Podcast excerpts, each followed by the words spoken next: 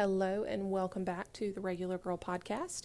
I'm Kelly Smith, and this is the companion to the Regular Girl book 365 Devotions to Remember, remember the Truth of the Gospel.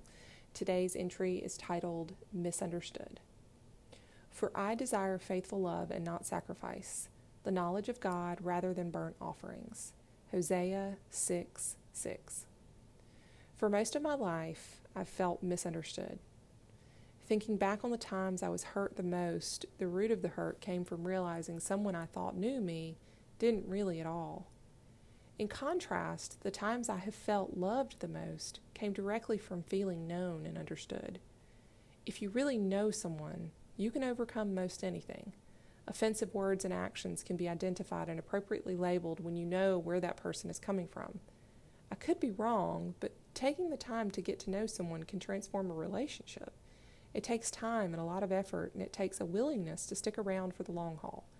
Does it come as a surprise that the first and most important commandment is to love God?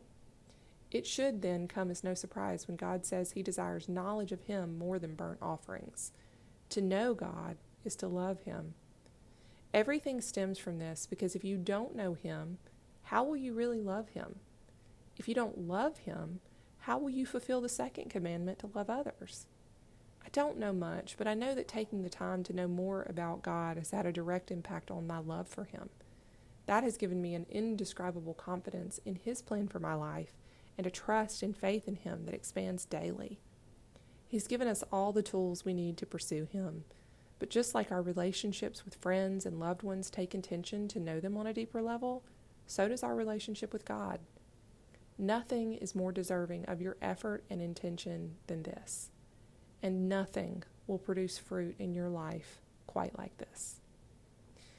Thank you so much for joining me today, and I hope you'll come back again soon.